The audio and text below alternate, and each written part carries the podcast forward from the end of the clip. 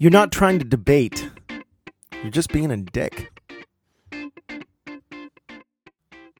A true sign of intelligence isn't how well you can explain your perspective, it's how well you can articulate the perspective that opposes you.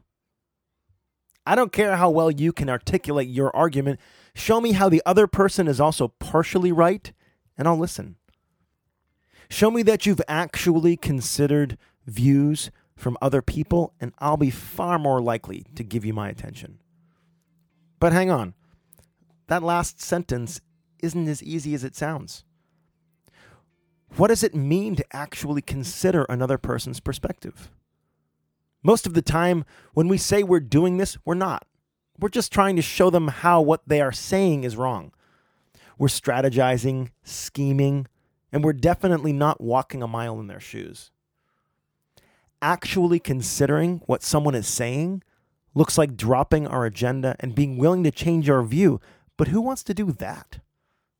Changing our view on big topics like gun control, climate change, or eating animals may make us a social outcast, and it may get us uninvited to the next vegan potluck.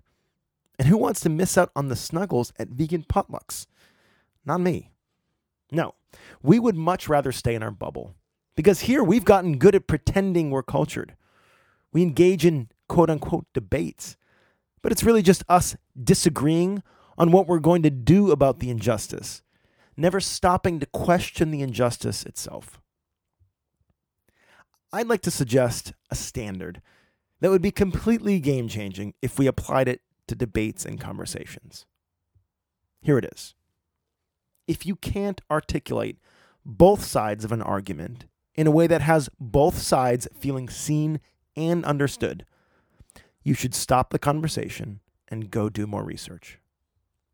For example, if you're debating a Trump voter, and let's say you're a liberal, and you can't articulate that other person's position in a way that has them say, yeah, that's it, then you have no business trying to convince them of anything. You can continue the conversation with them, but your goal should be to more clearly understand their position, not to change it. How futile is it for us to try to change someone's view when we have no idea what they actually believe in the first place? We will never get anywhere like that. If you can't see anything good or useful in what another person is saying, your job is to listen and ask more questions, not to try and persuade them. And yet, everything I'm saying is obvious when we stop and think about it. So often I see people who think they are debating, but they're really just wanting friction.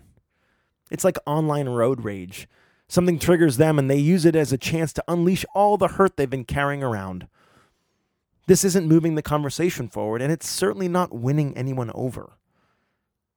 If our goal is to have people see things from our perspective, we are wasting our time if we don't first understand where the other person is coming from.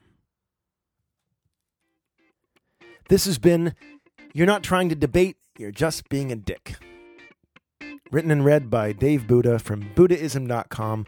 If you're enjoying this podcast, well, then, partner, why don't you go ahead and give us a little review on iTunes? Man, that would be a nice thing for you to do. Tell you what. All right. See you next week.